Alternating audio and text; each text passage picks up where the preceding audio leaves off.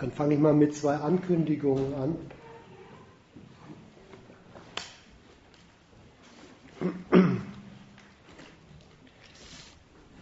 Am 22. April startet ein neuer Lesekreis, Arbeitskreis zum Kapital von Karl Marx.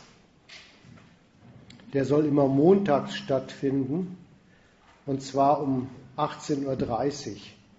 Wer da noch genaueres wissen will, der kriegt von der KK-Gruppe da an dem Büchertisch sicher noch zusätzliche Informationen. 22. April ist der Starttermin. Und das Zweite, was ich ankündige, schließt sich ja gleich an, ist, äh, es gibt einen Arbeitskreis zu dem, womit der Kapitalismus die Menschheit jetzt schon mehrere Jahre lang nervt, nämlich mit dieser Finanzkrise. Da gibt es einen Arbeitskreis dazu. Da sind die nächsten Termine der 24. April und der 15. Mai um 19.30 Uhr. Und das ist in einem Raum in dem Gebäude vom Neuen Deutschland.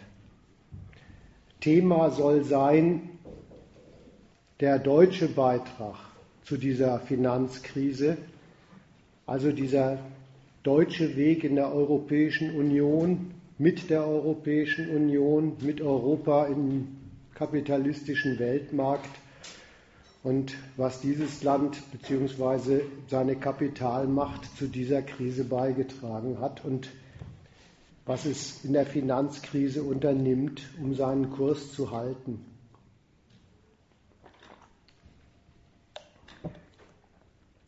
Heute Mali, mein Thema. Dieser Blitzkrieg, den die Franzosen da geführt haben, so ist es ja zum Teil angekündigt, jetzt auch die Veranstaltung. Der ist ja in gewisser Weise schon gelaufen. Trotzdem wird man damit bekannt gemacht, eigentlich immer mal wieder, dass in der Sache da gar nichts beendet ist, sondern sich die westlichen Staaten eigentlich auf so etwas wie einen Dauerkrieg in der ganzen Subsahara-Zone bis über den Nahen Osten bis hin nach Afghanistan, Pakistan und so weiter einfach als, das ist nun mal die Weltlage, die muss man im Griff behalten, einstellen. Was das eigentlich ist, das wird im Laufe des Abends vielleicht auch ein bisschen deutlich werden, wo das herkommt.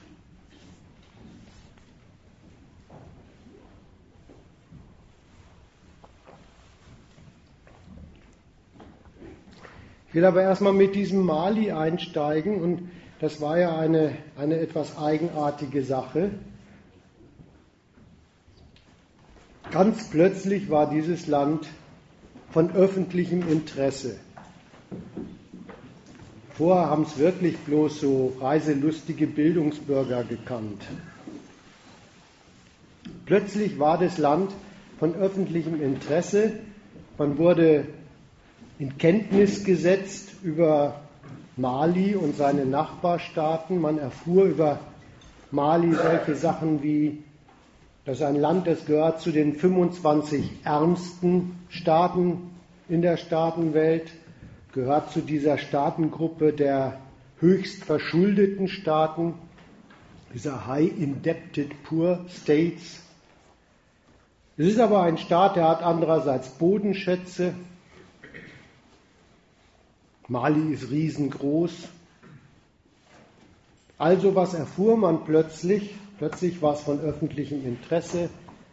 Und zur politischen Verfasstheit dieses Landes wurde einem mitgeteilt, dass der Staat Mali eigentlich über einen Großteil seines Territoriums schon seit geraumer Zeit keine Kontrolle hat, spätestens aber seit es da einen Aufstand im Norden gibt. Man erfuhr, dass in der Hauptstadt Bamako von Mali Abteilungen der Staatsmacht, so sie überhaupt existiert, miteinander im Kampf liegen. Dass es da vor gut einem Jahr einen Militärputsch gegeben hat, seither Militärs und Regierungspolitiker in einem Machtkampf liegen Und wie gesagt, in diesem Norden hatte es diesen Aufstand gegeben. Da hatten sich Aufständische festgesetzt, die auf dem Vormarsch zur Hauptstadt sogar waren. Das alles wurde einem plötzlich berichtet. Plötzlich war es von öffentlichem Interesse. Und dieses Interesse hat eine eigenartige Optik. Auf die will ich hinweisen und die hat mich auch dazu veranlasst, ein bisschen was breiter zu erklären an, an, an so einem Vorfall.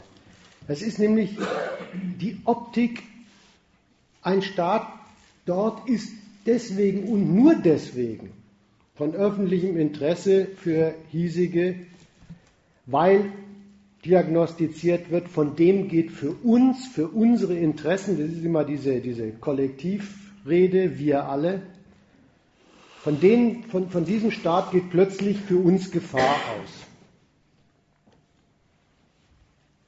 Das ist die ganze Optik. Von diesem Standpunkt aus wird überhaupt an Lebensverhältnissen in diesem Landstrich ein gewisses, nämlich dieses Interesse genommen. Und wenn dann die Medien auch noch berichten und entsprechende Regierungspolitiker das amtlich festklopfen, dort in der Sahara hätten sich islamistische Terroristen festgesetzt, hätten dort ein Refugium gefunden dann ist die Lage klar für das Publikum.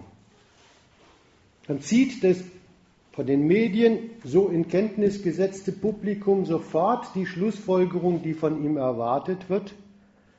Ja, wenn das so ist, dann muss da wer hin in diesen Landstrich, muss da diese Terroristen abräumen und muss für Ordnung und Stabilität in unserem Sinne sorgen. Und dass das Krieg heißt, dass das heißt, man marschiert dort mit Militär zu Luft und zu Lande ein und schießt sich den Weg frei, äh, das ist für eine solche Schlussfolgerung in der Öffentlichkeit überhaupt kein Grund zum Stutzen mehr, zum Zweifeln mehr.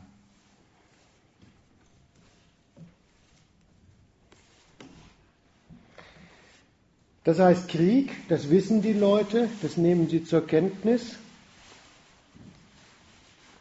Und keiner von denen, der sich von seinen Politikern und Medien sagen lässt, da muss Ordnung und Stabilität hin, denkt auch nur einen Moment daran, was da für die Leute in Mali dabei rauskommt. Das ist eigentlich vollkommen uninteressant.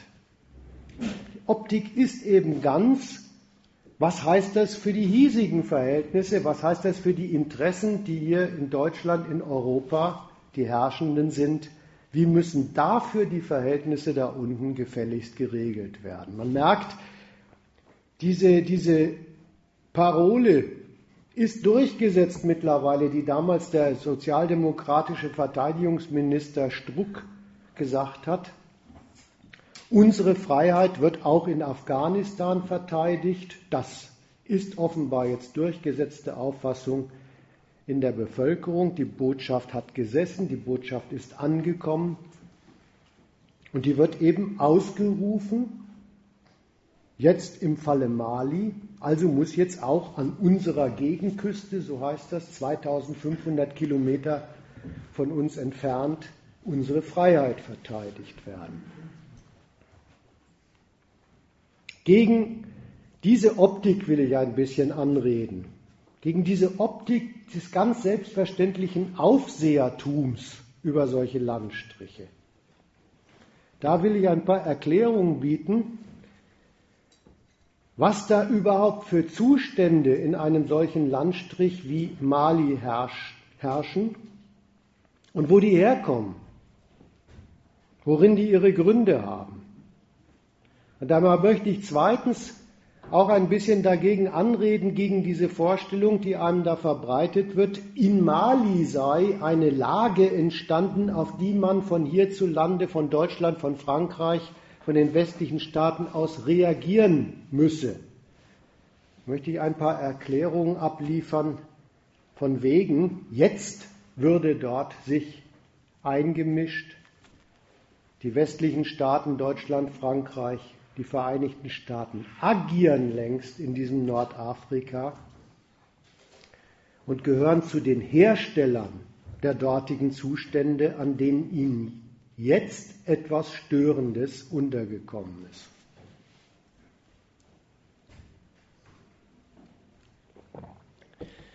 Dazu will ich zunächst einmal ein bisschen seriös durchgehen, was eigentlich hinter diesen Urteilen über so einen Staat Mali steckt. Er sei ein armer Staat, er sei ein instabiler Staat, er sei ein gescheiterter Staat. Wofür das eigentlich steht, will ich ein bisschen erläutern. Dann komme ich zu sprechen zweitens auf das, was dann zum Kriegsgrund für die westlichen Staaten geworden ist.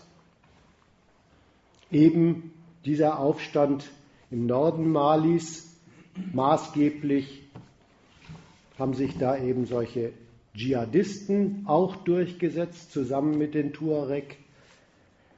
Was ist da das Urteil der westlichen Staaten? Warum ist ihnen das so unerträglich?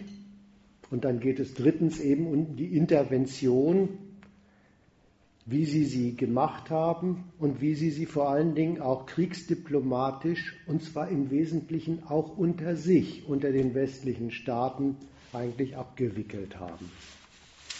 Das ist so ungefähr die Gliederung.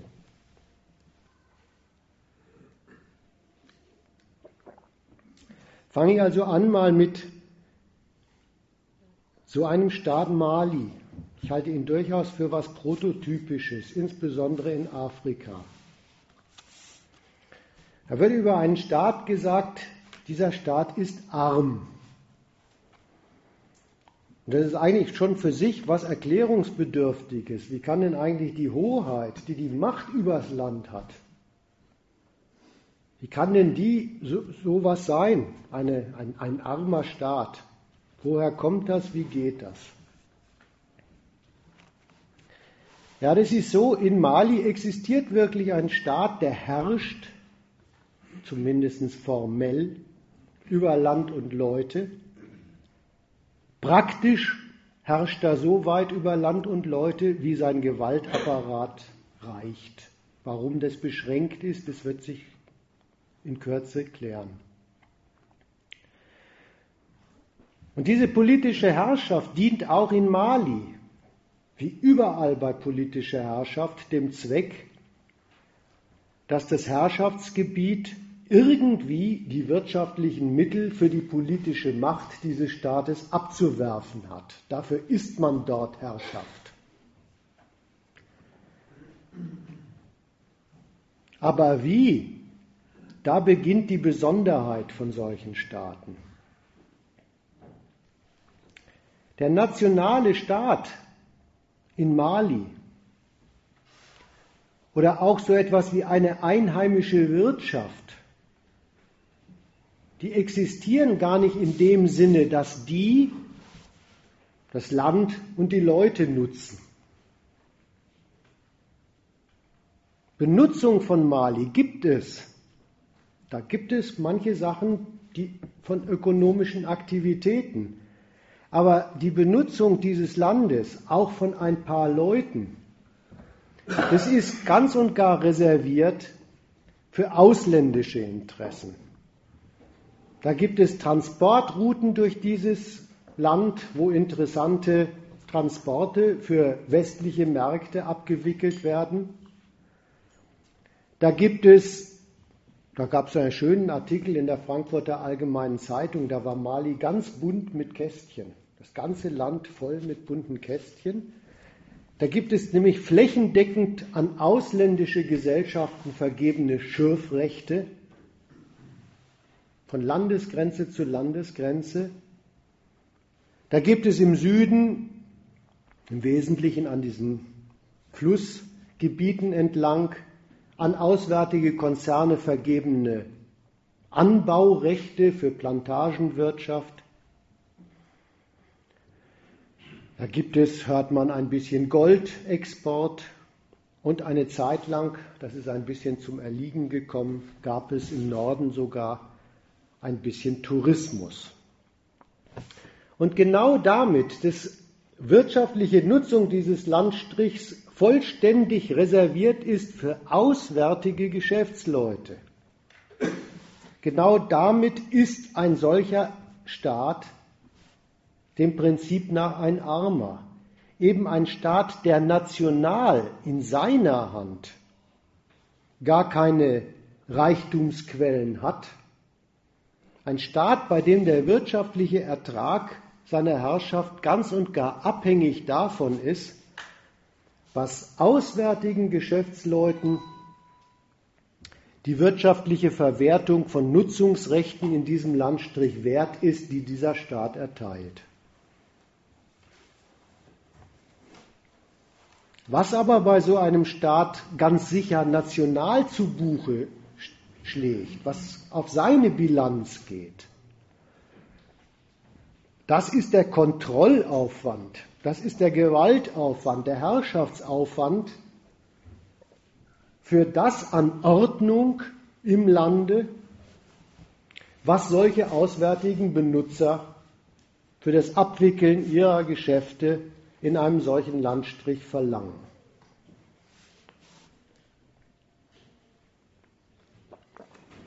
Das Bild fertig zu machen, mal die Bevölkerung in so einem Land. Was heißt da eigentlich Bevölkerung? Ein kleiner, der kleinste Teil der Leute in einem solchen Land findet Verwendung findet Verwendung und sollt eben in diesem staatlichen Gewaltapparat. Sehr wichtig dafür sind übrigens Armee, Armeeeinheiten und in lokalen Dienstleistungen am Staatsapparat, am Militärapparat rund um die Hauptstadt. Die Masse der Bevölkerung aber ist in einem ganz elementaren Sinn überflüssig, Überschuss für diese Sorte Staat. Überschuss, der vom Staat in Gestalt seiner Armee immer mal wieder bei Gelegenheit eingebläut bekommt, äh, dass er in Mali lebt, dass er in den Grenzen dieser Gewalt lebt. Aber das, wie diese Masse der Menschen lebt, ihre Reproduktion, ihr Herumwirtschaften, das ist für den Staat vollkommen uninteressant. Das ist übrigens das Beste, was die erwischen können, die Menschen, wenn sie gerade mal uninteressant für den Staat sind. Das ist noch die relativ beste Lage von ihnen. Sonst sind sie nämlich gleich den auswärtigen Erschließungsvorhaben die eben an solche auswärtige Rechteverwerter vergeben sind, im Weg und werden dann abgeräumt. Da kann man, ich, lese da mal ein Beispiel vor, bei, bei Wikipedia äh, sowas lesen.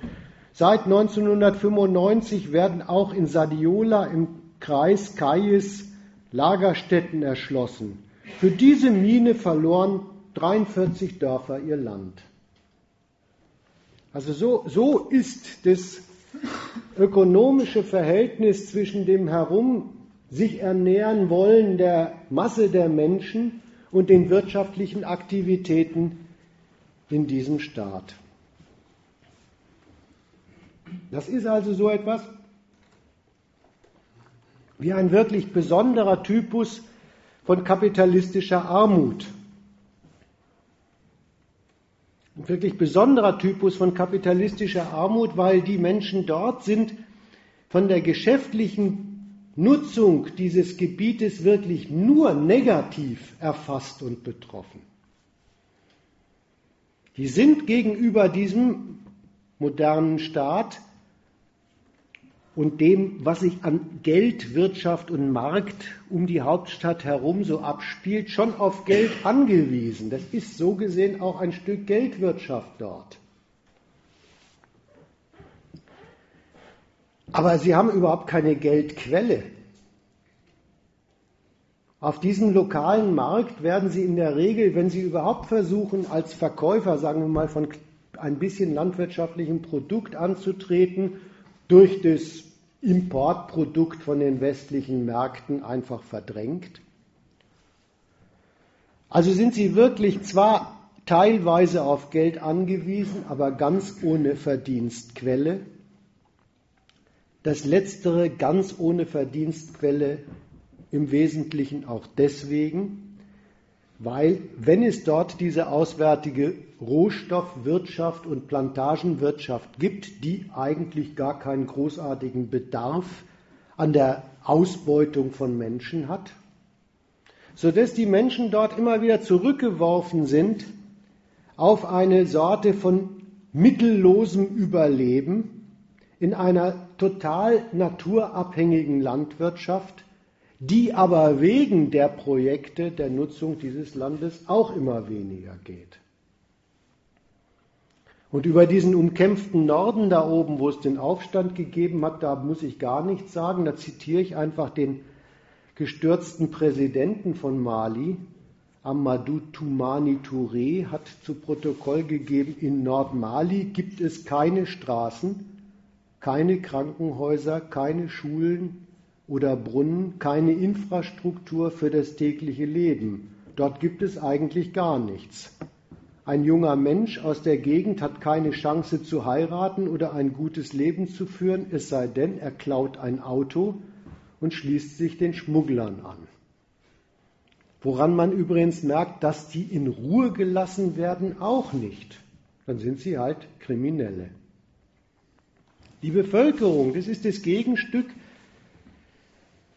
eine besondere Form kapitalistischen Elends zu dieser eigentümlichen Konstruktion eines im Weltmarkt armen Staates.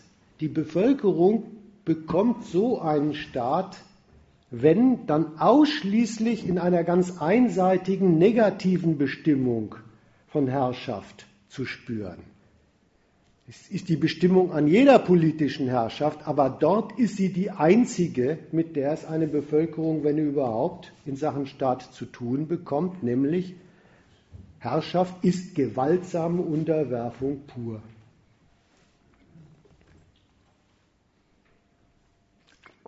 Und das wiederum, das ist das Ernährungsmittel des dortigen Staates über so ein Land und seine Außengrenzen, soweit der Staat es vermag, gewaltsam die Kontrolle zu behalten. Für die auswärtigen Nutzungsinteressen, die das verlangen, das ist überhaupt das Entscheidende, was so ein Staat für seinen Geldertrag am Weltmarkt ins Feld führt. Darin ist er die Autorität, die Rechte an auswärtige Nutzer vergibt und dafür ein bisschen Gebühren verlangen darf. Wie das Verhältnis ausgeht in solchen Staaten im modernen Weltmarkt, speziell für solche Fälle wie Mali, da ist eben die Eingruppierung dieses Staates in diese Gruppe der High Indebted Poor Countries eigentlich die vollständige Bilanz. Da merkt man, das, was dieser Staat bekommt an Gebühren von seinen auswärtigen Nutzern, das trägt nicht den Gewaltaufwand, den er als Ordnungsmacht in diesem Land für erforderlich hält, um sich überhaupt in dieser Rolle des Ansprechpartners der Adresse für auswärtige Interessenten zu halten. Das ist die klare Bilanz von Aufwand und Ertrag. Höchst verschuldeter Staat.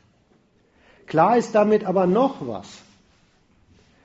Klar ist mit der Eingruppierung in diese Gruppe, und wie gesagt, es gibt offenbar eine ganze Gruppe von Staaten, die sind so. Das gehört zur Ordnung der Staatenwelt im modernen Kapitalismus dazu, dass es diesen Typus Staaten gibt.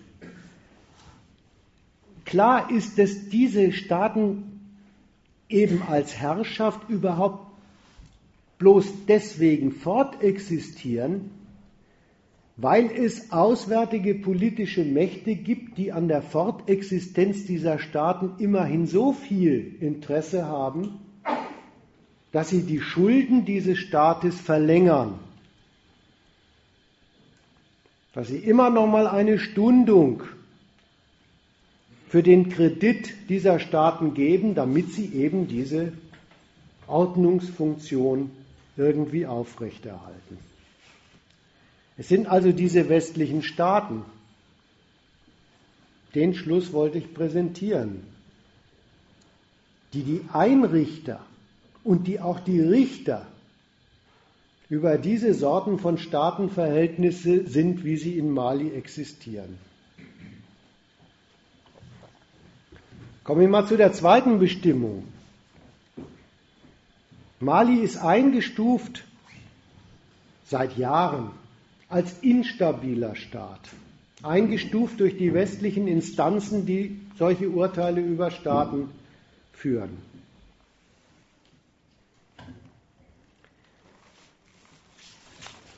Wo kommt es eigentlich her, dass Staaten dieses Typs, diese verschuldeten Staaten, dass die so notorisch Bestandsprobleme in ihrer Staatlichkeit haben?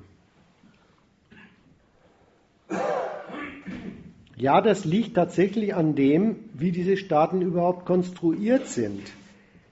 Diese Lizenzgebühren vom Weltmarkt, diese Kreditzuwendung der politischen Herren über die moderne Staatenwelt. Das ist die ganze Geldquelle für das Betreiben von Herrschaft in so einem Land. Und das hat in diesen Ländern folgende Konsequenz. Das Beteiligtsein am Militär, das Beteiligtsein am Behördenapparat, das ist der Kern aller Geldwirtschaft in so einem Land. Das ist die einzige Quelle, wo es an diesen Stoff Geld heranzukommen geht, den man in diesem Land zumindest, wenn man in seinem moderneren Teil existieren will, braucht.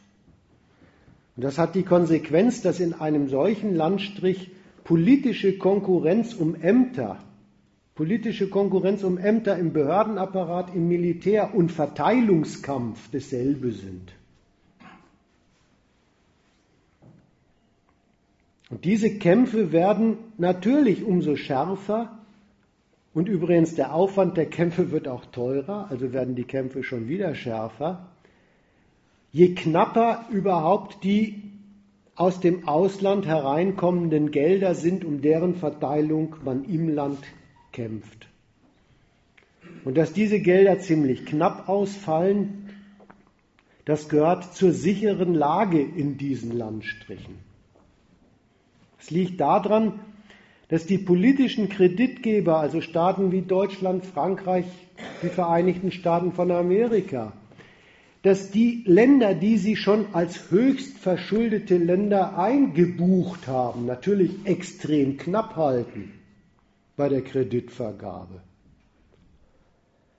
Und die, die diese Landstriche geschäftlich nutzen, Rohstoffkonzerne aller Art, Transportunternehmen und so etwas, die kennen natürlich die Einnahmenot dieser Länder und wissen das beim Aushandeln von Gebühren und Abgaben zu nutzen.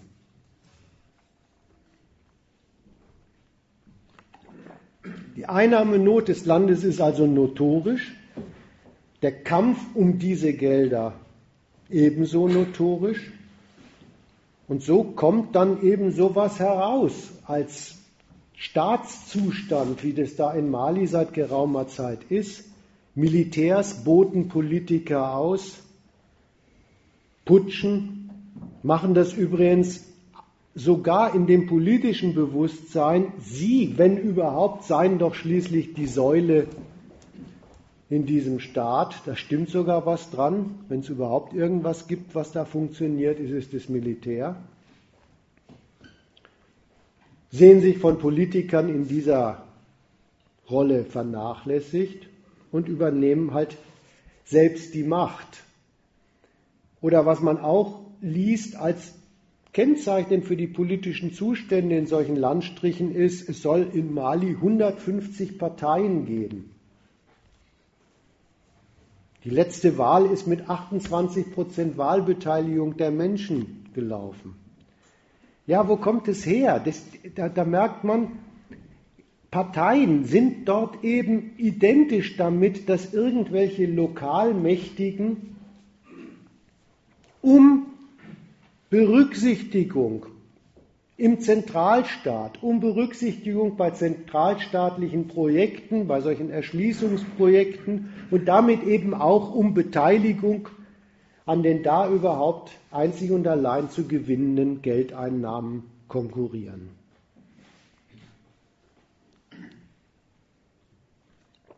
Wie gesagt, seit ungefähr zehn Jahren ist Mali in den westlichen Metropolen als instabiler Staat eingestuft. Und da merkt man, ja, mit welcher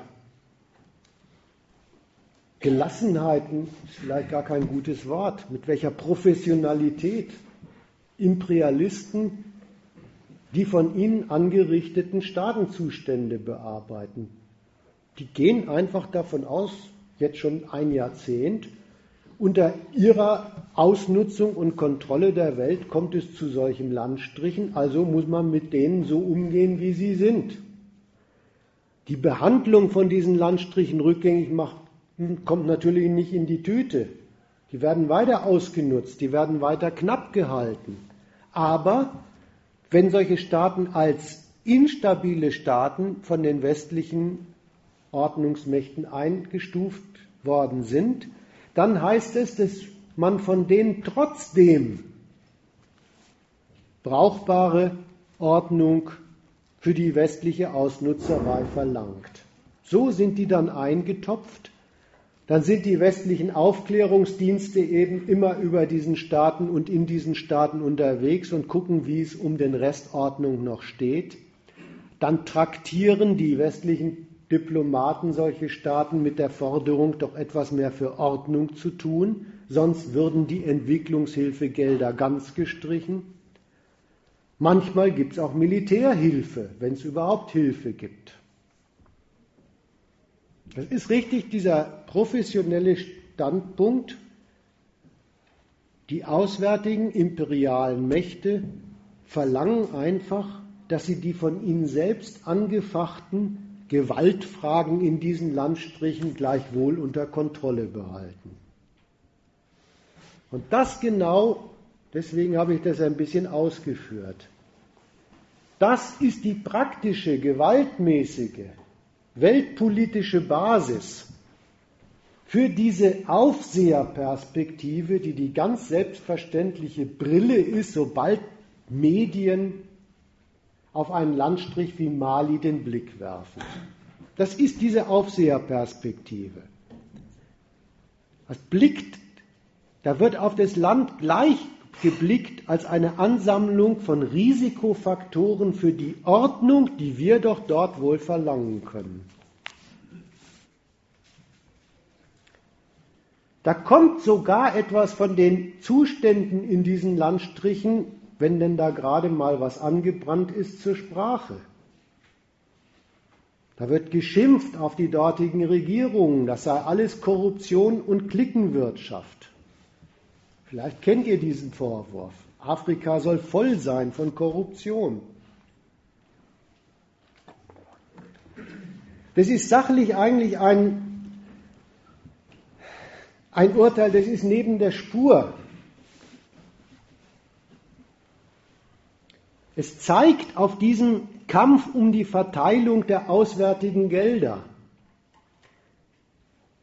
Aber dieser Kampf um den, die Verteilung der auswärtigen Gelder ist dort überhaupt der ganze Inhalt von Geldwirtschaft.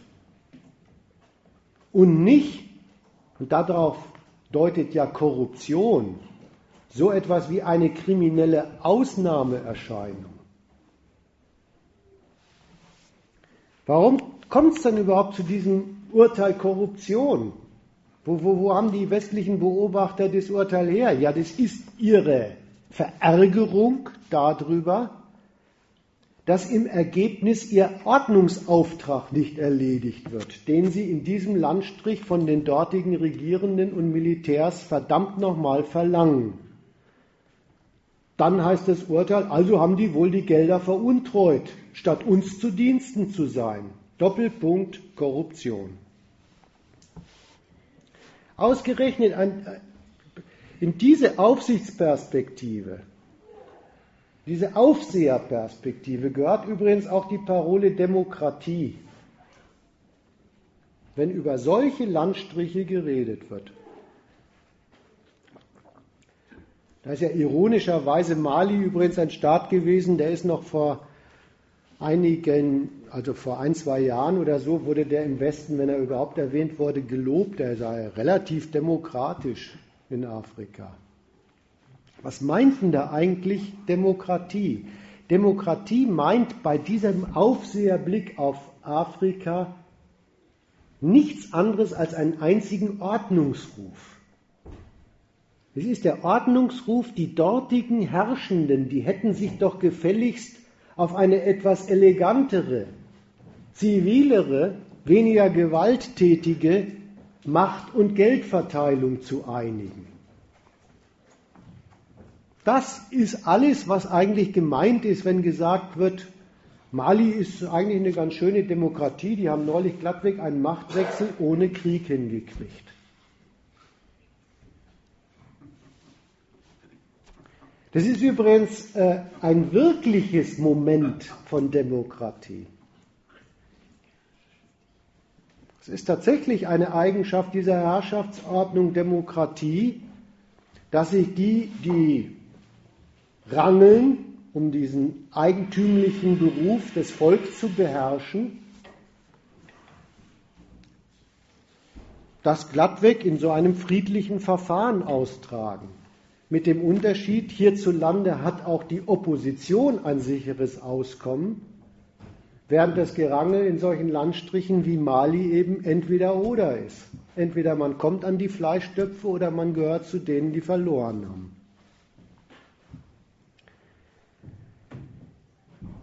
Berichtet wird aus dieser Aufseherperspektive auch über die Bevölkerung. Da kommt sogar etwas von dem, was auch ich aufgegriffen habe, kurz mal zur Sprache. Es wird nicht verschwiegen, dass da die Menschen darben und dass sie drangsaliert sind. Aber der Blick heißt so, das ist gefährlich. Das produziert eine Rekrutierungsbasis für antiwestliche Störer. Ja, und wenn so das Elend und die politische Unterdrücktheit von Völkern ins Auge gefasst ist von hiesiger Seite aus, dann ist auch schon klar, was eigentlich verlangt wird. Die Störer müssen weg, nicht das Elend. Also das ist, wenn, wenn ein Auslandsjournal, achtet mal drauf, in einem solchen Landstrich mal das Elend der Bevölkerung zum Thema macht, dann in der Regel mit diesem Tonfall. Vorsicht, Rekrutierungsbasis für Terroristen.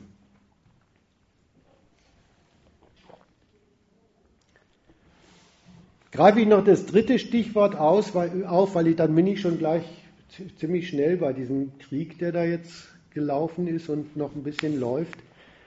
Das ist diese, diese Parole vom gescheiterten Staat Mali, vom Failed State Mali. Was bezeichnet die eigentlich? Was das eigentlich heißt, ein Staat wie Mali wird von den westlichen Regierenden zum gescheiterten Staat erklärt. Das erschließt sich daran, dass man einfach mal die Frage stellt, woran ist er denn aus deren Optik gescheitert? Ja, eben daran, in Mali für die auswärtigen westlichen Interessen hinreichend Ordnung aufrechtzuerhalten. Das ist ein sehr schönes Bekenntnis, diese Kategorie des gescheiterten Staats, dass die westlichen Staaten, und das meint übrigens, wenn man sagt, das sind imperialistische Staaten, dass die westlichen Staaten sich ausdrücklich dafür aussprechen, so etwas wie staatliche Ordnung da unten. Das hat ganz und gar und nur dafür, für ihre Interessen an diesen Landstrichen da zu sein. Das verlangen sie diesen Staaten, egal was sie ihnen an Basis dafür überhaupt zugestehen, ab. Das muss doch dort wohl zu haben sein. Da merkt man, der, der, Zugriff moderner westlicher imperialistischer Staaten für ihre Interessen auf solche Landstriche, der geht so. Die belegen solche Staaten grundsätzlich mit Beschlag für ihre Interessen. Stellen sich gar nicht auf den Standpunkt, wir hätten gerne in der Nähe von Bamako ein bisschen Gold aus dem Boden geholt. Nein, nein, der Standpunkt heißt, Mali hat ein Staat zu sein, in dem so viel Ordnung sichergestellt ist, dass wir mit welchem Interesse auch immer mit diesem Landstrich umspringen können. Das zählen übrigens heute, heutige Politiker und Medien äh, ganz ohne falsche Scham auf, wofür, wofür sie diese Landstriche haben wollen. Da erfährt man, im Nachbarstaat Niger gibt es eben Uran, der ist sehr wichtig, insbesondere für die französische Nuklearindustrie. Da gibt es eben ein bisschen Gold und diese Ackerböden in Mali. Aber sehr wichtig in der Gegend auch ist, da haben westliche Staaten, insbesondere Frankreich, Truppenstützpunkte, das ist 2500, das ist ein Argument, 2500 Kilometer von Europa entfernt, also muss dort Ordnung herrschen. Äh, es gibt auch richtig einmal vorgetragene negative Interessen. Die sollen gefälligst für Europa die Drogen abfangen, damit die nicht übers Mittelmeer kommen. Die sollen gefälligst für Europa die Flüchtlingsströme abfangen. All das sind Interessen, die vorgetragen werden als Bündel mit dem Argument, wofür sonst ist ein Staat Mali da?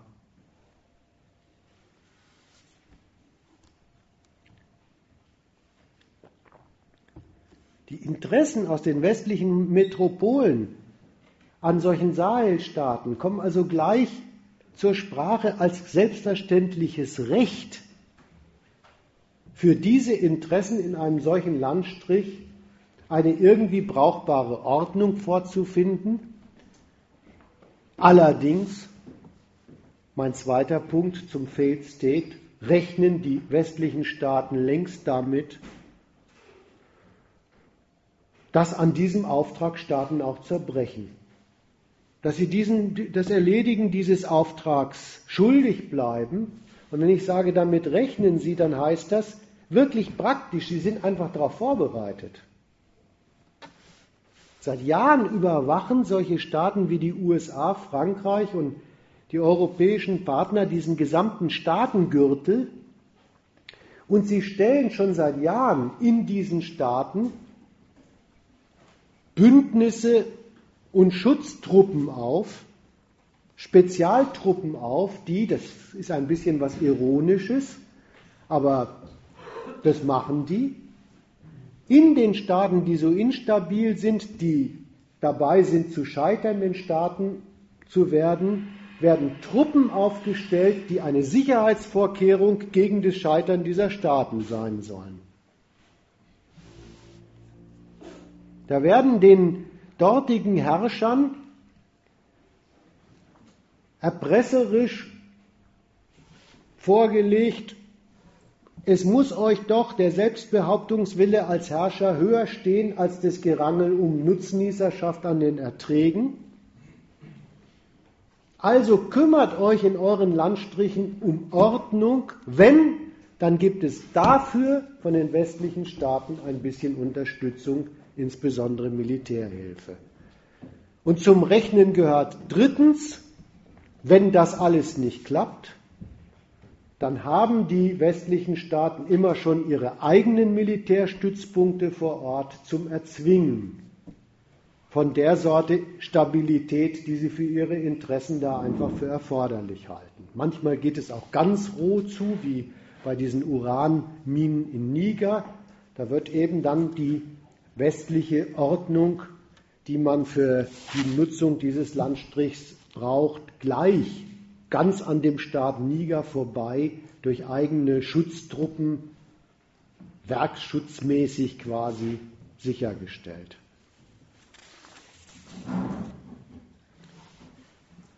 Man merkt, failed state. Das ist eine Schublade in der imperialistischen Ordnungspolitik über die Staatenwelt, in der der Westen einen fest eingeplanten Typus von Staaten führt,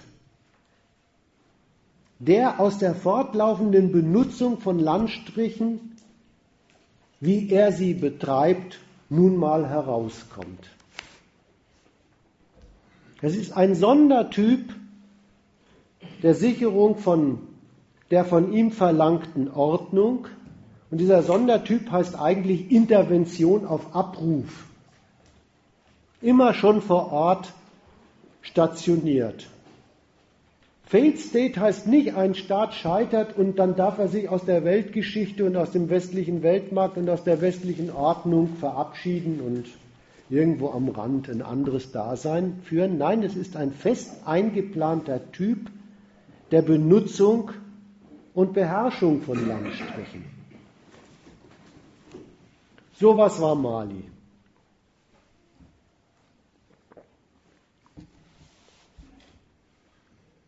So wurde Mali geführt. Den Westen hat das gar nicht gestört. Er hatte das auf diese Weise in seine Benutzungsordnung eingebaut. Und dann passiert was, was ihm nicht passt. Diesen als Gewaltmonopol runtergewirtschafteten und gescheiterten Staat Mali nutzen Aufständische.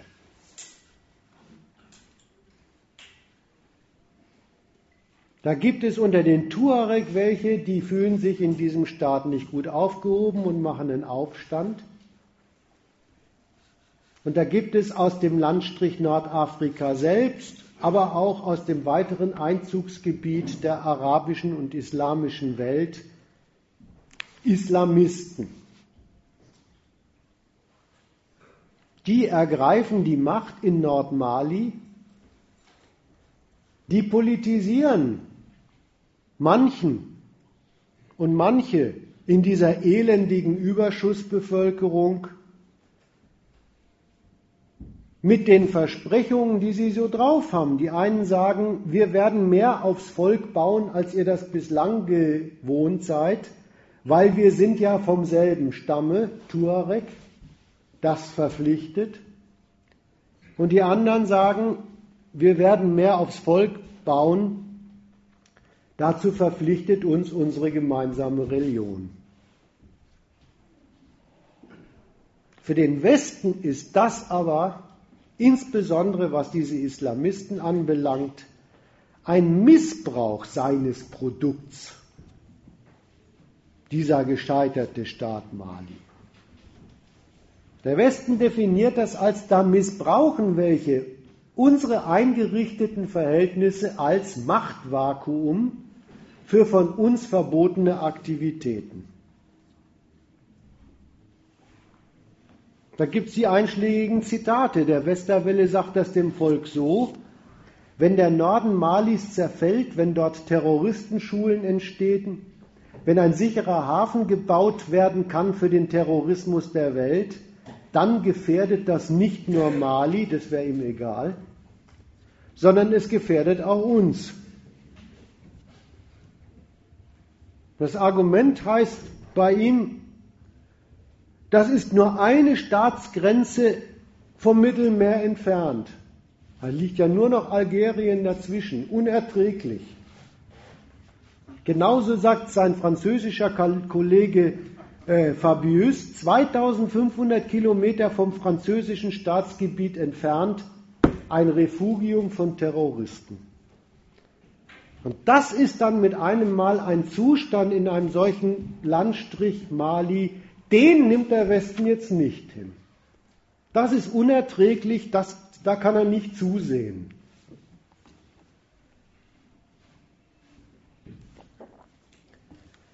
Die Verletzungsdiagnose heißt, denn diese Aufständischen, die verletzen mit dem Versuch, die Lage für sich zu nutzen, für eine, für eine eigene Sorte von Gemeinschaft und Staatsideal, die verletzen die Ordnung, für die wir dort überhaupt Staaten haben wollen. Die verletzen die Grenzen, die wir für unsere Interessen dort haben wollen. Und dieses, die verletzen das, ist das fertige Urteil über diese Aufständischen und Islamisten. Da kommt überhaupt dieser Vorwurf Terroristen her. Das sind Terroristen. Das ist nämlich das Urteil, die verletzen die von uns ins Recht gesetzten geordneten Zustände, die legitimen Staatszustände durch, ja, wenn sie sie verletzen, logisch illegitime Gewalt. Das ist die gültige Urteilsform eben von solchen Aufsichtsmächten, die über berechtigte und unberechtigte Gewalt in der Staatenwelt ihr Urteil fällen. Und das ist übrigens ein Urteil, das ist auch schon gleich quasi fertig beim Krieg. Denn das erklärt eben die Bestrebungen da im Norden Malis zu einem nicht hinnehmbaren Verbrechen an der Ordnung, die der Westen dort unten bestellt hat. Und dann gehören die eben gewaltsam aus dieser Staatenwelt eliminiert. Da müssen übrigens diese Aufständischen gar nicht unbedingt das sein, was sie aber sind. Solche Islamisten, solche, solche Kämpfer mit einem in der Tat antiwestlichen Gemeinschafts- und Herrschaftsideal.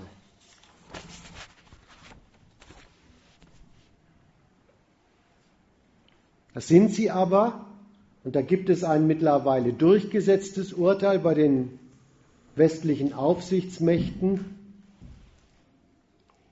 Diese Leute sind seit 9-11, seit Al-Qaida, das ist das Urteil im Westen, nicht benutzbar, nicht einbaubar in die von ihm gewünschte Staatenordnung auf der Welt und Benutzungsordnung auf der Welt. Das sind Feinde.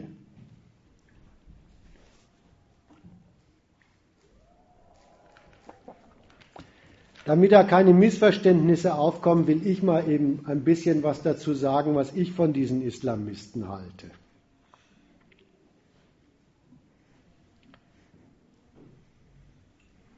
Diese Dschihadisten sind gegen den Westen. Aber das verleitet mich nicht dazu, Sympathie mit ihnen zu entwickeln. Sie sind nämlich gegen den Westen auf eine grundverkehrte Weise mit ziemlich üblen Konsequenzen. Was legen Sie dem Westen denn zur Last? Die legen dem Westen zur Last, dass die arabischen, dass die islamischen Gesellschaften und Staaten in der Welt so schlecht dastehen, so minderwertig dastehen, wie sie dastehen.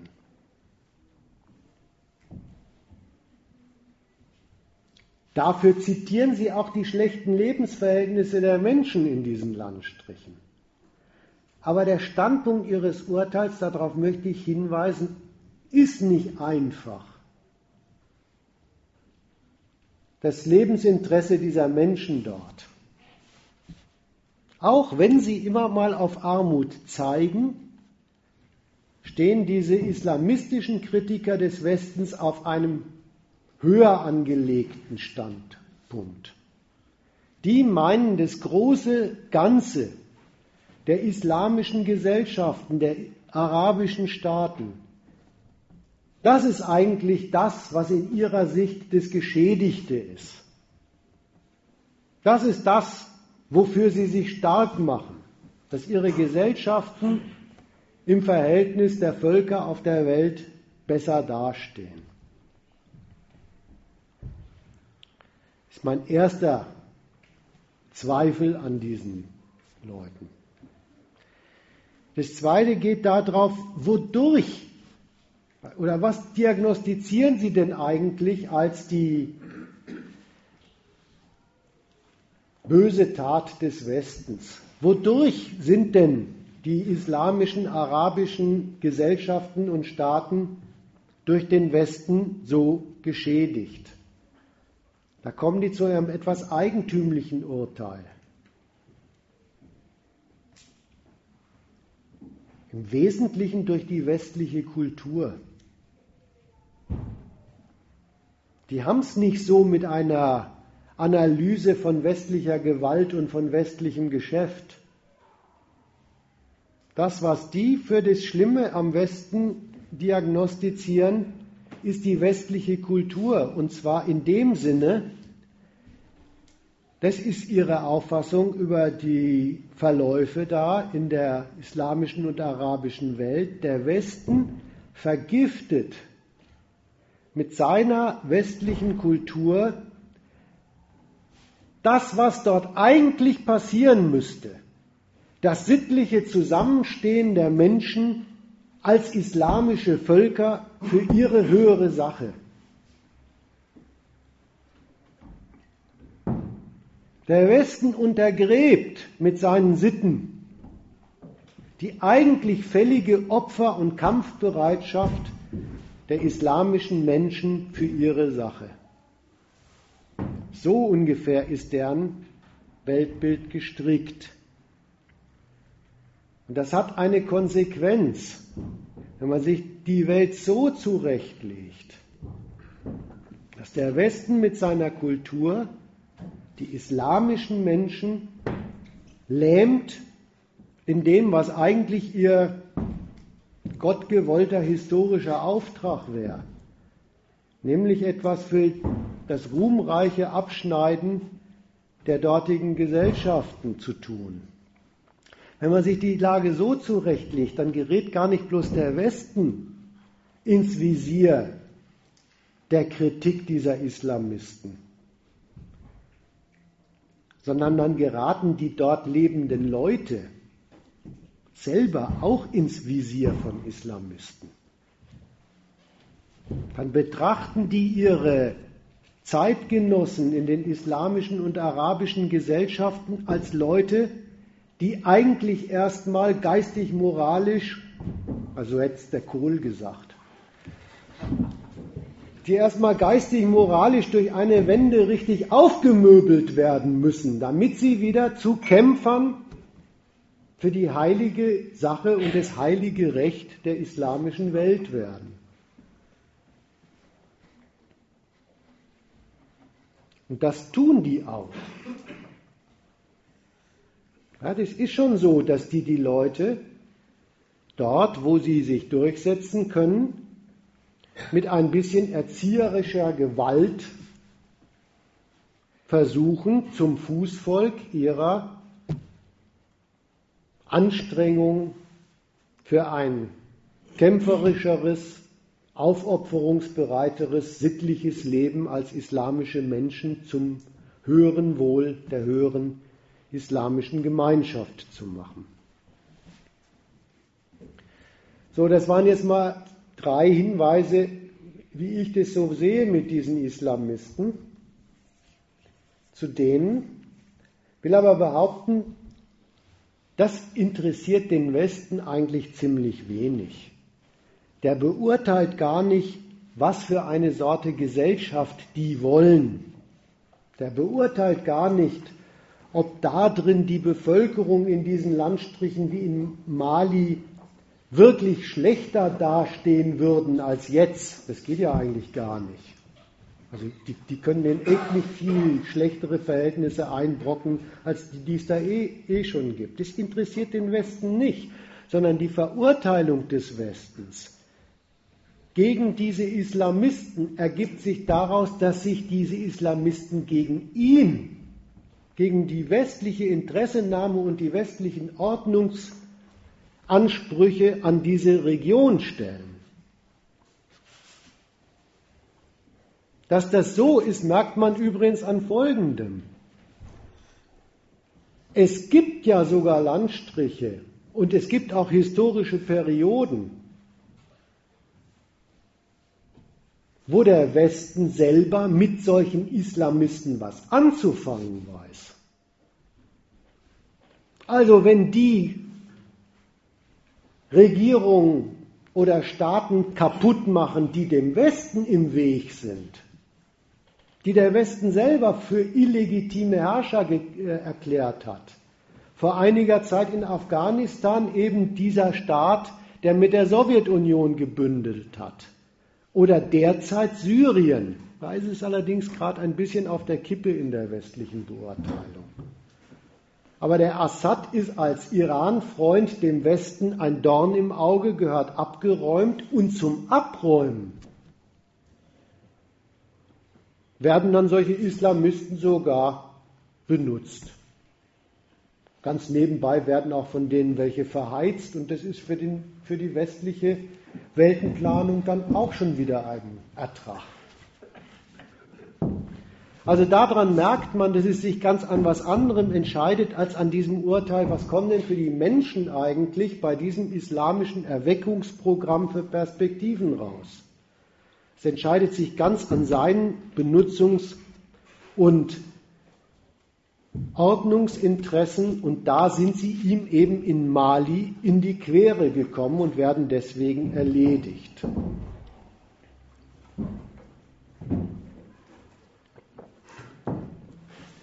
Ein bisschen wird dann doch wiederum im Westen berichtet über das, wie die so mit den Menschen umspringen. Wie die dort, wo sie in Nordmali die Macht eine Zeit lang hatten,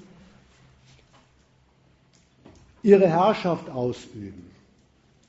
Aber das hat nichts damit zu tun, dass ein objektives Urteil darüber verbreitet wird. Da wird selektiv was rausgepickt, was zur Feindbildpflege taugt. Und da erfährt dann halt jeder in Deutschland, wisst ihr, was Islamisten machen? Die hacken Hände ab. Punkt. Da muss man natürlich sich gruseln. Man darf auf das Kleingedruckte übrigens nicht hören. Das kommt manchmal dann im Auslandsjournalbericht schon auch noch vor. Hände abhacken ist bei denen die Strafe für Diebstahl. Da kommt man ja fast ins Grübeln. Offenbar sind Islamisten auch welche, die das heilige Recht des Eigentums durchsetzen.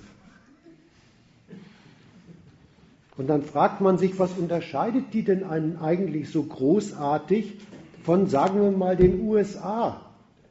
Da wandert man nach drei Diebstählen lebenslänglich in den Knast. Und wenn man unterwegs noch was verkehrt gemacht hat, kann man auch in den USA nicht nur die Hand abgehackt bekommen, sondern den ganzen Kopf. Also an solche, an solche Ziele von Gewaltanwendung im Herrschaftshandeln, im Staatshandeln darf man dann bei solchen westlichen Berichten über die Islamisten auf gar keinen Fall denken, sonst kriegt man nämlich den gewünschten Effekt dieser Berichterstattung in dem eigenen Kopf nicht mehr hin, dass man diese Leute als pure, sinnlose Gewalttäter einfach so abgrundtief böse findet, dass man ihren Abschuss durch westliches Militär billigt. Damit bin ich bei meinem letzten Punkt der Intervention selber.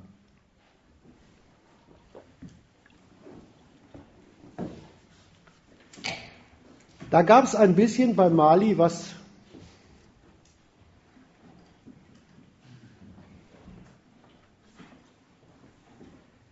ein bisschen was Neues in der Art und Weise, wie, wie, wie, wie es dazugegangen ist. Das Feindbild islamische Menschenfeinde oder islamistische Menschenfeinde wurde unterbreitet, aber für das, was jetzt zu tun ist, wurde gar nicht mancher zumindest, also ich war es noch so gewohnt. Das ging jetzt gar nicht so weiter und also gehen wir dorthin und machen anstelle der islamistischen Menschenfeinde was Menschenfreundliches. Ganz viel Menschenrechte verbreiten, Schulen, Brunnen, Schülerlotsen für Mädchen und so. Nein, es war, es war, es, es war total klar und es wurde einem so unterbreitet, das sind Terroristen, also gehören die ausgerottet. Da sagt einfach so ein französischer äh, Verteidigungsminister oder Kriegsminister, wir werden kein einziges Widerstandsnest übrig lassen. Das ist ein Eliminationsprogramm. Und damit kamen offenbar die Medien und die lieben Leser hierzulande ganz gut klar. Es hat keinen irritiert. Da braucht man offenbar nur ein bisschen ein blutrünstiges Feindbild und schon muss sich die blutige Feindschaft der westlichen Herrschaft gegen diese Leute gar nicht mehr mit edlen Absichten legitimieren. Die wird auch so schon als moralisches Recht begrüßt, samt ihrem Vorgehen. Es ist diese eigentlich etwas absurde Logik. Da peitschen welche Ehebrecherin, ja, dann ist doch klar, dass man da Bomben draufschmeißen muss. Und ein noch schwereres Verbrechen, die schleifen Kulturdenkmäler, so, so Grabmäler von früher. Ja, ist doch klar, dass man das bombardieren muss. Bemerkenswerte Logik.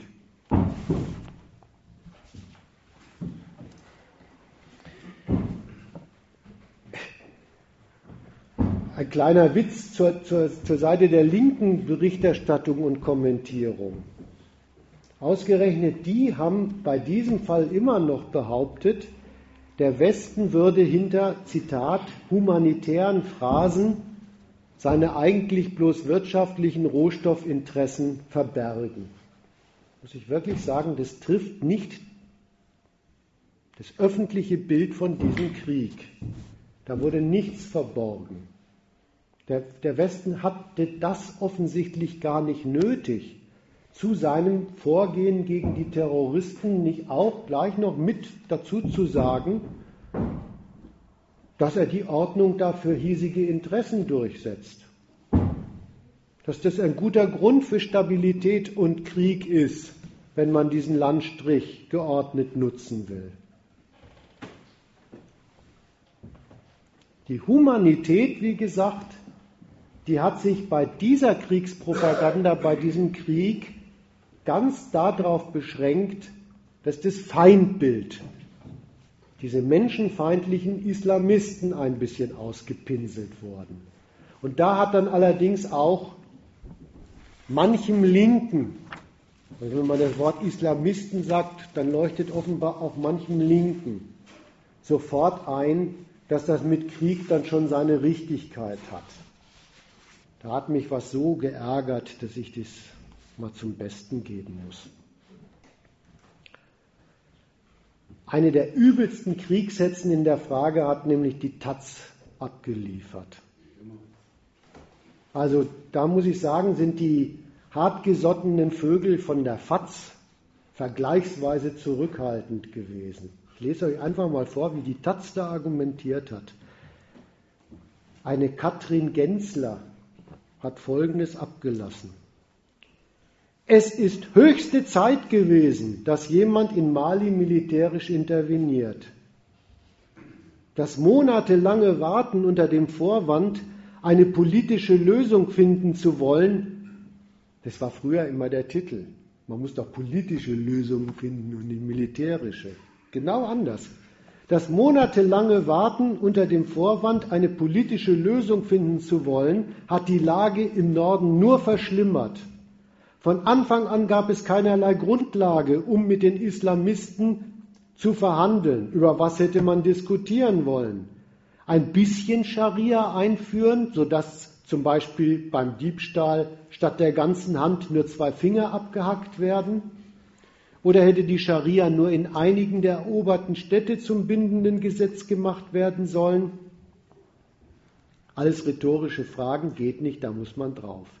Daher ist die Entscheidung Frankreichs militärisch zu intervenieren richtig. Natürlich heißt es nun, die einstige Kolonialmacht spielt sich wieder auf. Aber wer hätte es sonst getan? Niemand.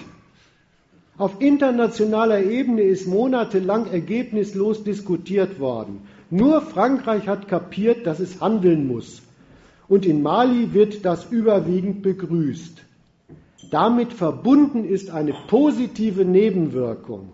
Nun sind andere Länder im Zugzwang, sich an einem Einsatz in Westafrika zu beteiligen. Der Einsatz von deutschen Soldaten gemeinsam mit anderen europäischen Streitkräften würde Mali und der gesamten Region zeigen, wir nehmen euch und eure Sorgen und Nöte ernst.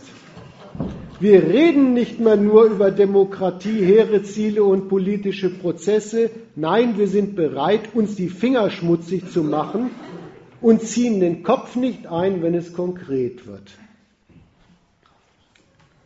Das ist Kriegspropaganda von der ganz harten Sorte, weil die, die, die, diese Frau, die gibt sich richtig Mühe, noch den letzten friedensbewegten Einwand abzuräumen, Krieg sei doch was Schmutziges. Da würden doch möglicherweise genau die zum Opfer werden, die da angeblich geschützt werden. Ja? Das räumt sie weg mit dem Argument, dafür kriegen die dort endlich mal ernst unsere Werte. Dreht die Sache richtig um. Die schmutzigen Finger, die meint die bluttriefenden, die belegen eigentlich erst den hohen Wert der Ware, für die wir dort unsere Bomben hin exportieren. Was mich daran zu der Frage bewegt hat, was hat die eigentlich gegen Islamisten? So ein Wertefundamentalismus, dem dann eben auch ein paar Leute geopfert werden müssen, den kann sie bei denen echt haben.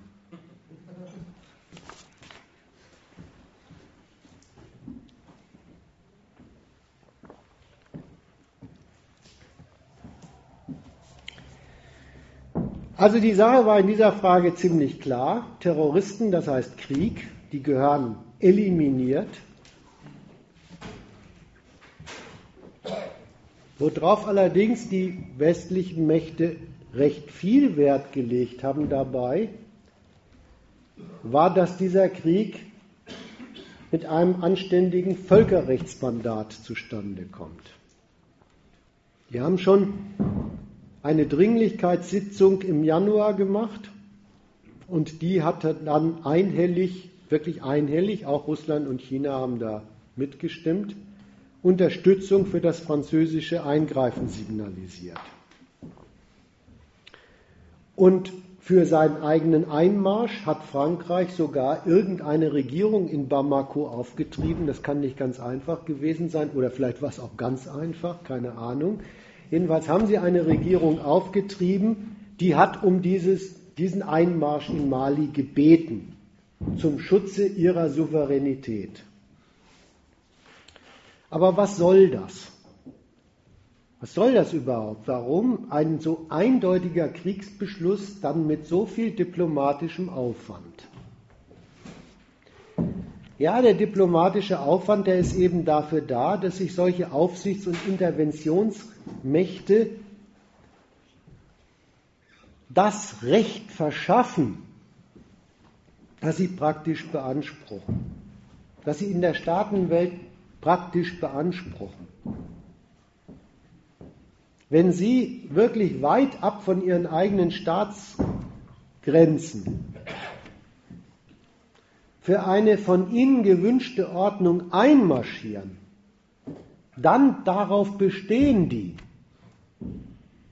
dann ist es Wahrung einer Weltrechtsordnung in der Staatenwelt und eben nicht Friedensbruch.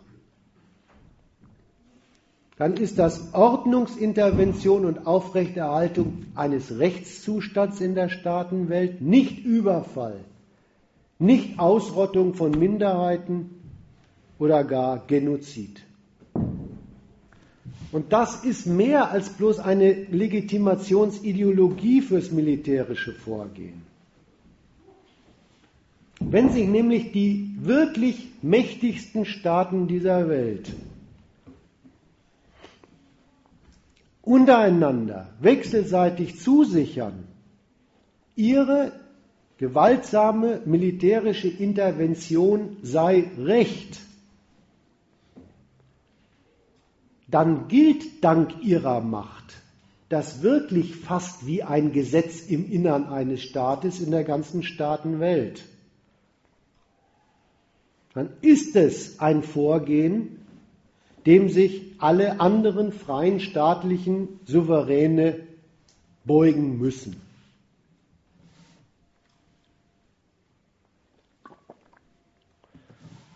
Und das ist übrigens etwas, was ich deswegen noch mal ein bisschen betone,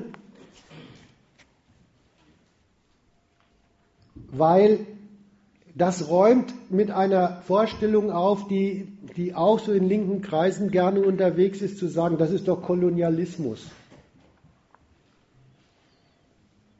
Oder Rückfall in Kolonialismus, so hat Neue Deutschland gerne mal argumentiert, manchmal auch die junge Welt das, das trifft gar nicht diesen erreichten Stand von Imperialismus.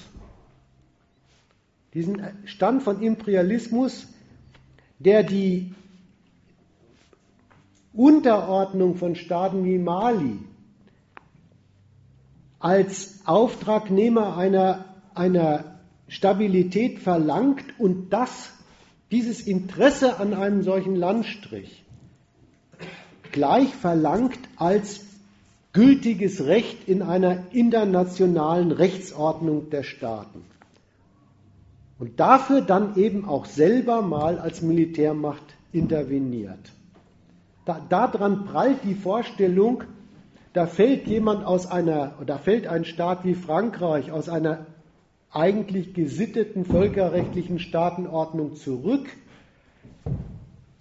in einseitige Maßnahmen des Kolonialismus eigentlich ab. Nein, in den Zustand wollen moderne Imperialisten gar nicht zurückfallen. Dass sie ganz allein und am Ende vielleicht sogar gegen die anderen mächtigen Staaten auf der Welt ihre Einflusszonen sichern. Wenn es doch, und das ging in diesem Fall, mit den anderen mächtigen Staaten auf der Welt, von denen gebilligt und insofern als internationales Recht geht.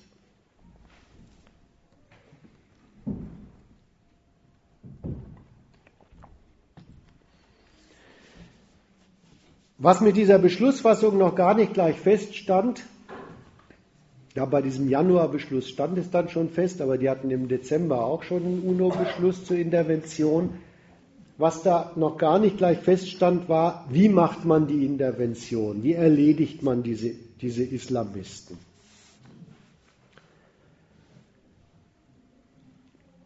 Denn die erste Linie war die, das soll der Staat Mali selber machen, aber die war ja schon gekippt. Die zweite Linie, die es dann gab, war, dafür haben wir doch die westafrikanischen Staaten. Wozu gibt es denn eine ECOWAS? Das Ding nennt sich zwar Wirtschaftsunion, aber äh, der Westen sieht das ein bisschen anders. Da haben, wir, da, da haben wir doch westliche Staaten, die dafür geeignet sind, dass wenn in einem von ihnen Unordnung gegen unsere Interessen entsteht, die anderen da aufräumen können. Das allerdings haben diese Aufständischen in Mali auch zunichte gemacht, weil die einfach zu schnell waren mit ihrem Vormarsch und es sich herausstellt, dass diese ECOWAS-Truppen dem gar nicht gewachsen waren. Und dann hat es eben Frankreich selber gemacht, hat diesen Blitzkrieg geführt. Und nachdem dieser Blitzkrieg geführt ist, lässt man jetzt schwarze Hilfstruppen hinter der französischen Front die Aufräumarbeiten und die langfristige Säuberung übernehmen. Und das ist übrigens ein Programm, das ist schon sehr bemerkenswert, worauf sich da die westlichen Mächte als Dauerzustand, und zwar nicht nur in Mali, einrichten. Ich zitiere da mal aus einer Rede von dem amerikanischen Vizepräsidenten Biden, die hat er auf diesem, dieser Wehrkundetagung, die heißen ja jetzt anders, Sicherheitsdingsbumskonferenz, ne, in München gehalten. Eine sehr interessante Rede, da hat er sich so geäußert.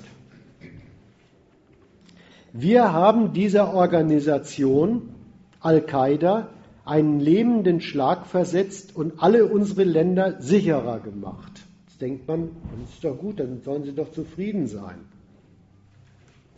Aber er fährt fort und sagt, von denen gibt es immer noch welche. Die meisten dieser Gruppen verfügen nicht über ähnliche Fähigkeiten und stellen keine Bedrohung für unsere Länder dar, wie es Al-Qaida einst tat. Aber zunehmend haben sie es auf westliche Interessen im Ausland abgesehen. Deshalb waren und sind wir bei ihrer Verfolgung ebenso unerbittlich. Heute versuchen Extremisten in Nordafrika und in Teilen des Nahen Ostens Folgendes auszunutzen. Zunehmend durchlässige Grenzen, einen breiten, unregierten Raum, einfach verfügbare Waffen, neue Regierungen, die nicht die Fähigkeiten und manchmal auch nicht den Willen haben, gegen Extremismus vorzugehen, eine wachsende Zahl enttäuschter junger Menschen, deren Zukunft von stagnierenden Volkswirtschaften gebremst wird. Dies ist kein Aufruf, Milliarden von Dollar auszugeben und Tausende von Soldaten zu entsenden, wie in der Vergangenheit. Dies erfordert eine integriertere, eine koordiniertere Strategie, diese Bedrohung, die sich über viele Länder und Millionen von Quadratkilometern erstreckt, kann und wird nicht über Nacht verschwinden. Das ist, nenne ich mal, eine wirklich imperialistische Optik. Der Mann zeichnet auf dem Globus einen Raum auf, der erstreckt sich so ungefähr von Indien bis an die westafrikanische Küste. Eine Schneise, in der er sich in seiner Staatenwelt von Geschäft und Gewalt, von westlichem Weltmarkt und westlicher Weltordnung daran gewöhnt hat, davon ausgeht, dass da die Staaten vergammeln, die Menschen sowieso,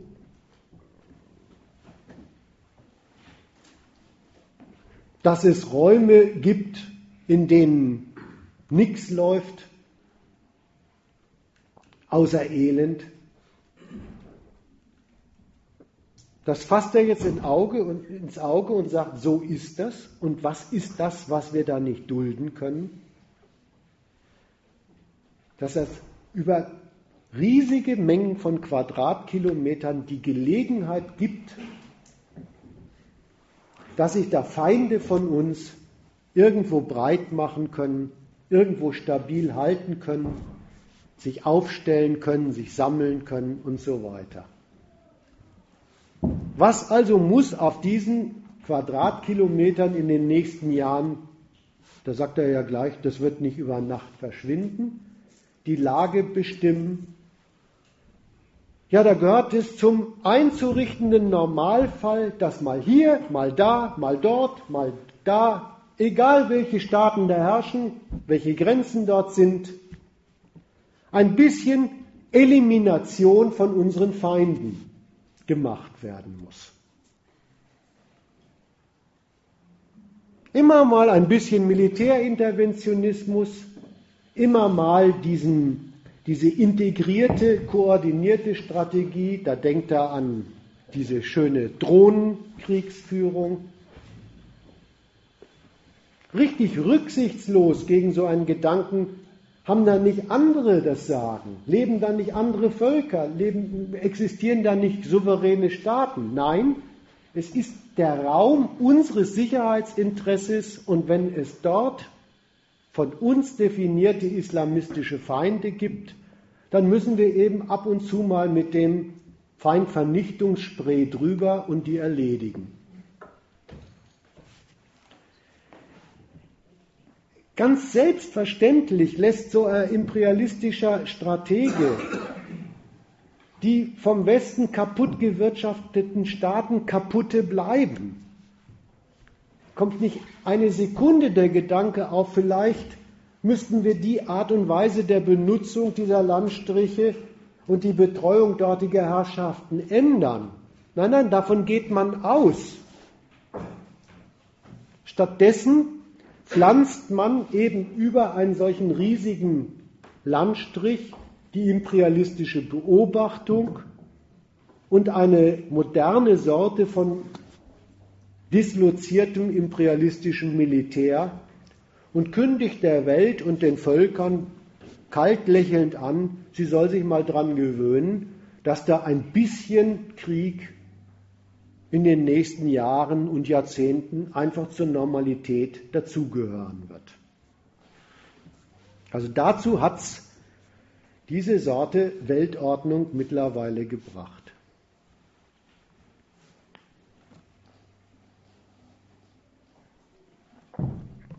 Ein letzter Punkt.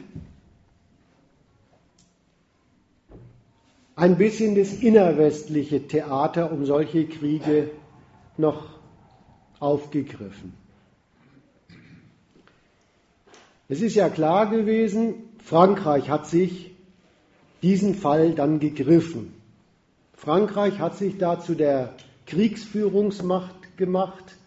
Frankreich hat sich damit einfach durch praktische Gewalt auch zur politischen Führungsmacht in dieser Region Nordafrika in Weltordnungsfragen gemacht.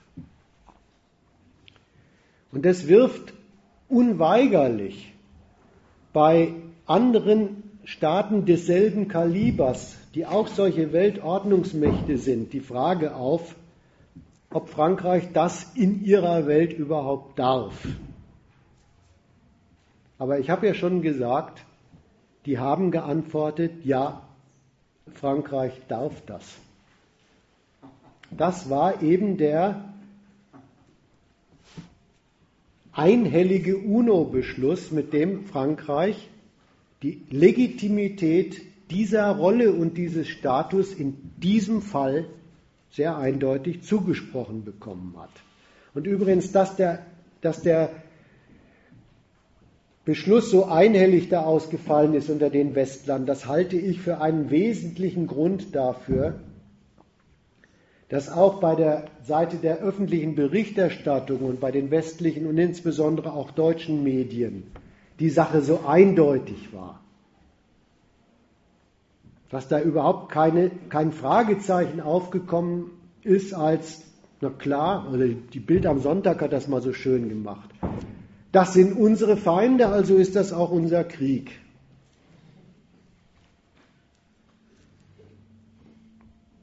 Wenn die westlichen Staaten, Deutschland auch, Frankreich zu diesem Krieg berechtigen, dann übersetzen das die Medien in ein wirklich gemeinsames westliches Feindbild gegen die Bekämpften, das belegt, dass das schon in Ordnung geht, dass das fraglos zu begrüßen ist, dass die liquidiert werden.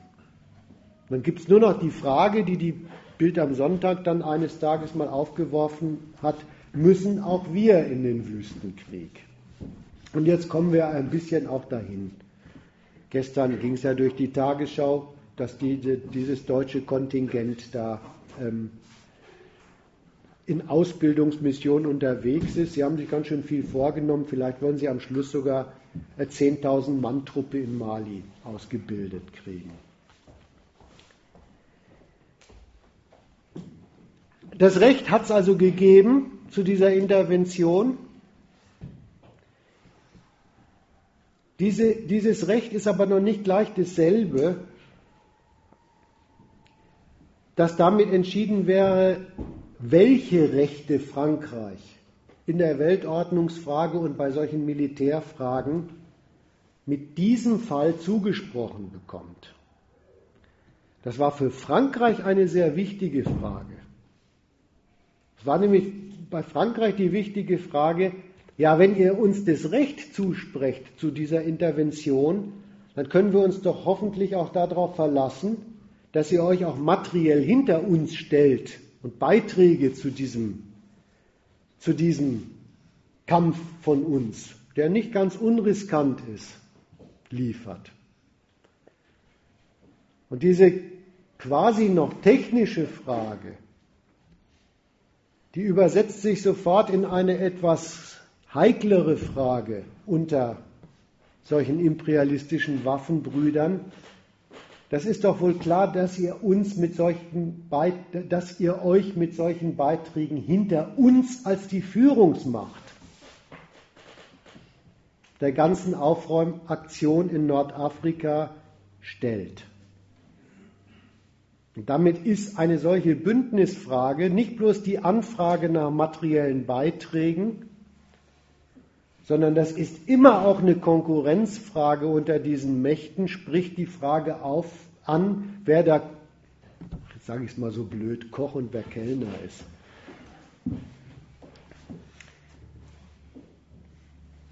Bemerkenswerterweise ist auch diese Frage erstmal ziemlich reibungslos erledigt worden. Nicht ganz unwesentlich war da der Beitrag der USA. Die USA haben nämlich schon neulich bei Libyen im Rahmen ihrer Neuordnung des Bündnisverhältnisses zu den europäischen Staaten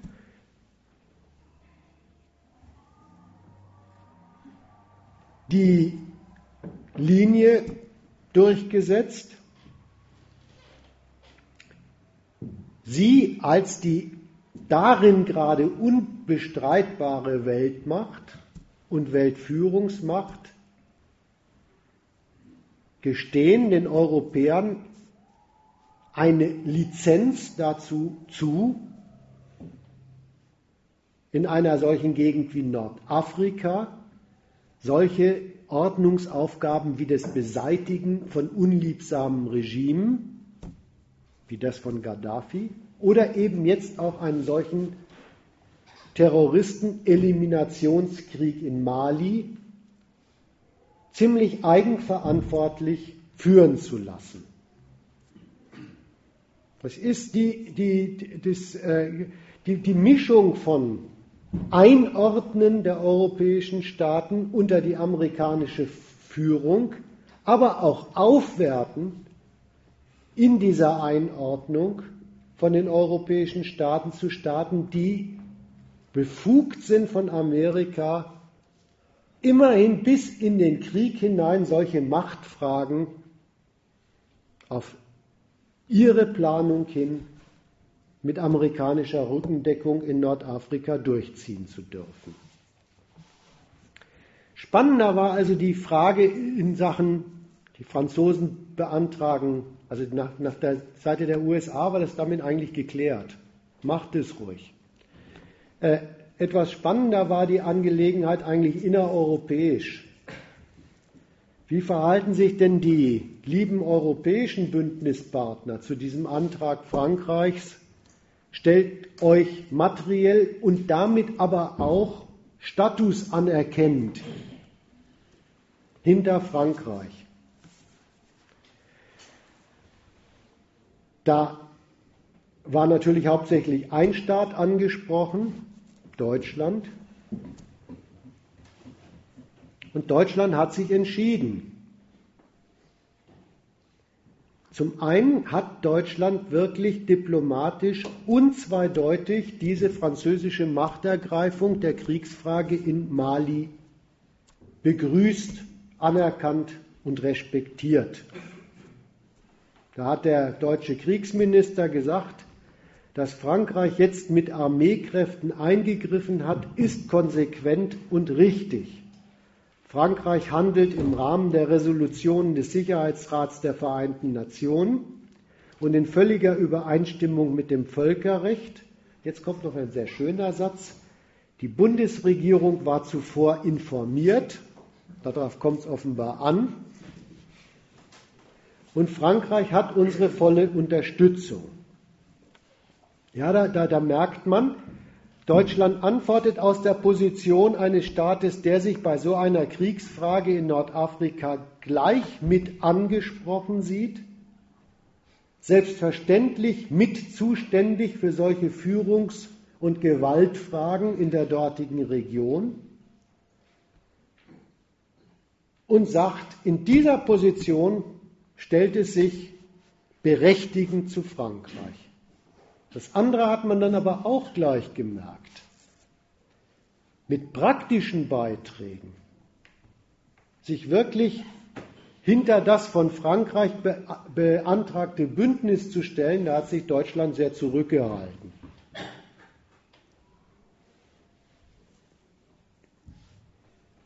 Da merkt man, da ist in Deutschland eine Kalkulation gelaufen. Die Kalkulation ist die, einerseits ja, das ist eine Gelegenheit, auch Deutschlands Status als eine solche Ordnungsgewalt außerhalb seiner Grenzen in Nordafrika zu etablieren, als das ist sein Status. Aber andererseits, was ist in dieser Frage am Störfall Mali für die Nation wirklich wichtig und zu gewinnen? Wie sehr trifft es überhaupt die deutschen Interessen? Was entscheidet sich in Mali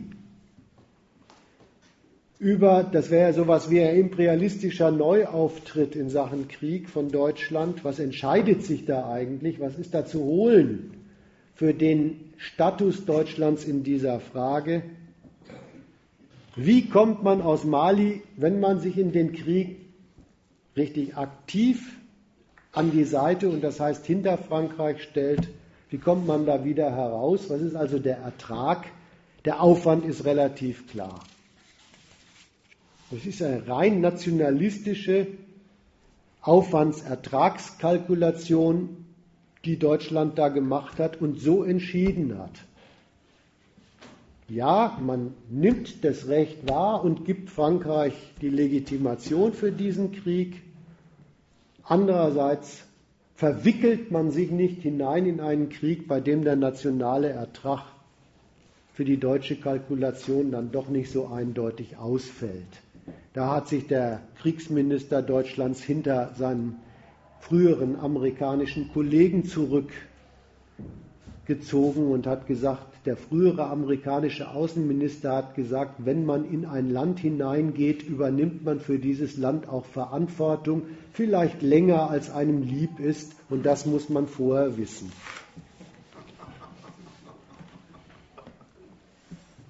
Was ich noch sehr interessant fand an dieser an dieser deutschen Stellungnahme zu diesem Krieg, da will ich noch ein paar Worte drauf verschwenden, dann bin ich auch mit dem Thema erstmal von meiner Seite aus durch.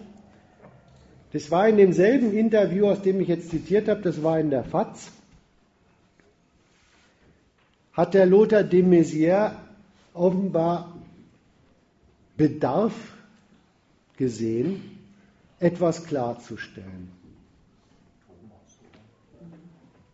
Thomas, richtig. Richtig, Lothar, Lothar, Lothar war der andere.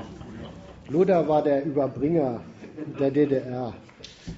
Äh, der Thomas de Maizière, der, der hat offensichtlich das Bedürfnis äh, äh, verspürt, klarzustellen, dass, dass, diese, dass diese etwas äh, doppeldeutige Strategie einerseits diplomatisch Ja zu diesem Krieg, andererseits praktisch ziemlich daneben stehen, äh, dass man das im deutschen Volk speziell nicht falsch sehen soll.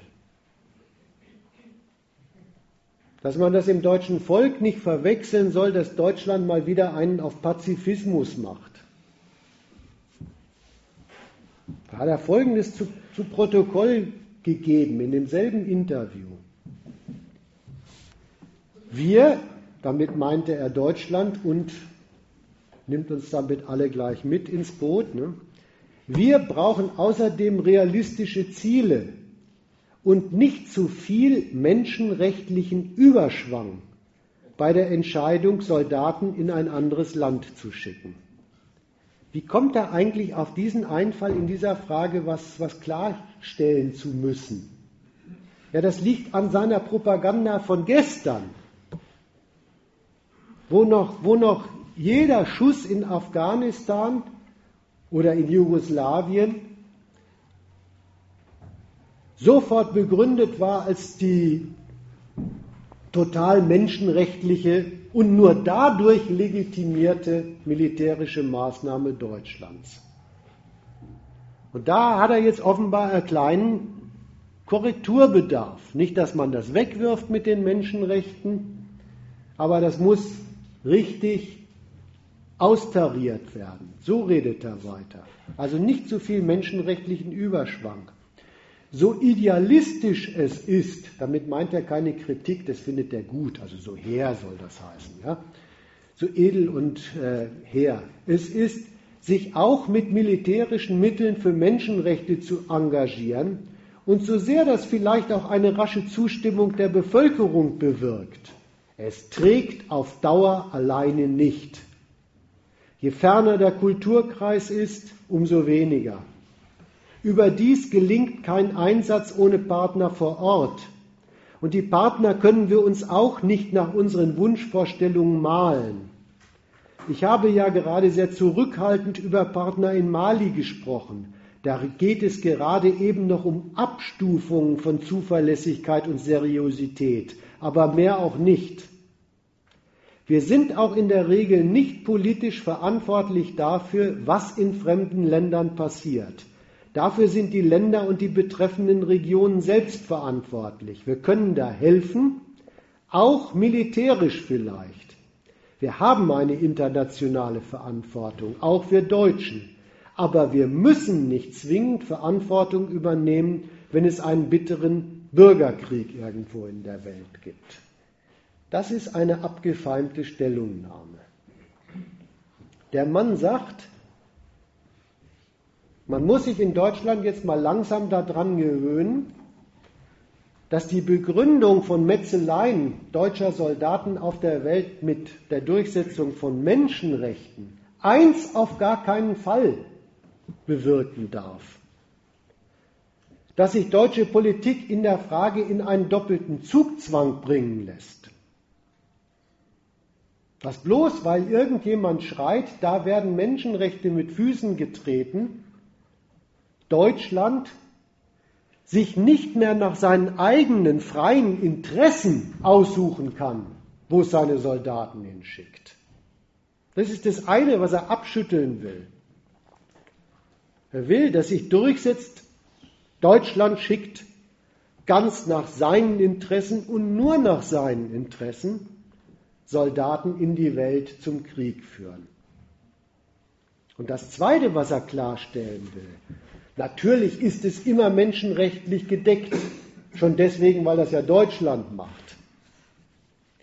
Aber wenn wir da einmarschieren, dann soll man das Gemetzel von Deutschland, das seine Bundeswehr anrichtet, nicht dauernd daran messen, dass dort menschenrechtliche Zustände dabei herauskommen. Dann hat das seinen Wert darin, dass die Bundeswehr jenseits der Grenzen Deutschlands Freiheit, um mit Struck zu sprechen, also seine Interessen auf der Welt durchkämpft.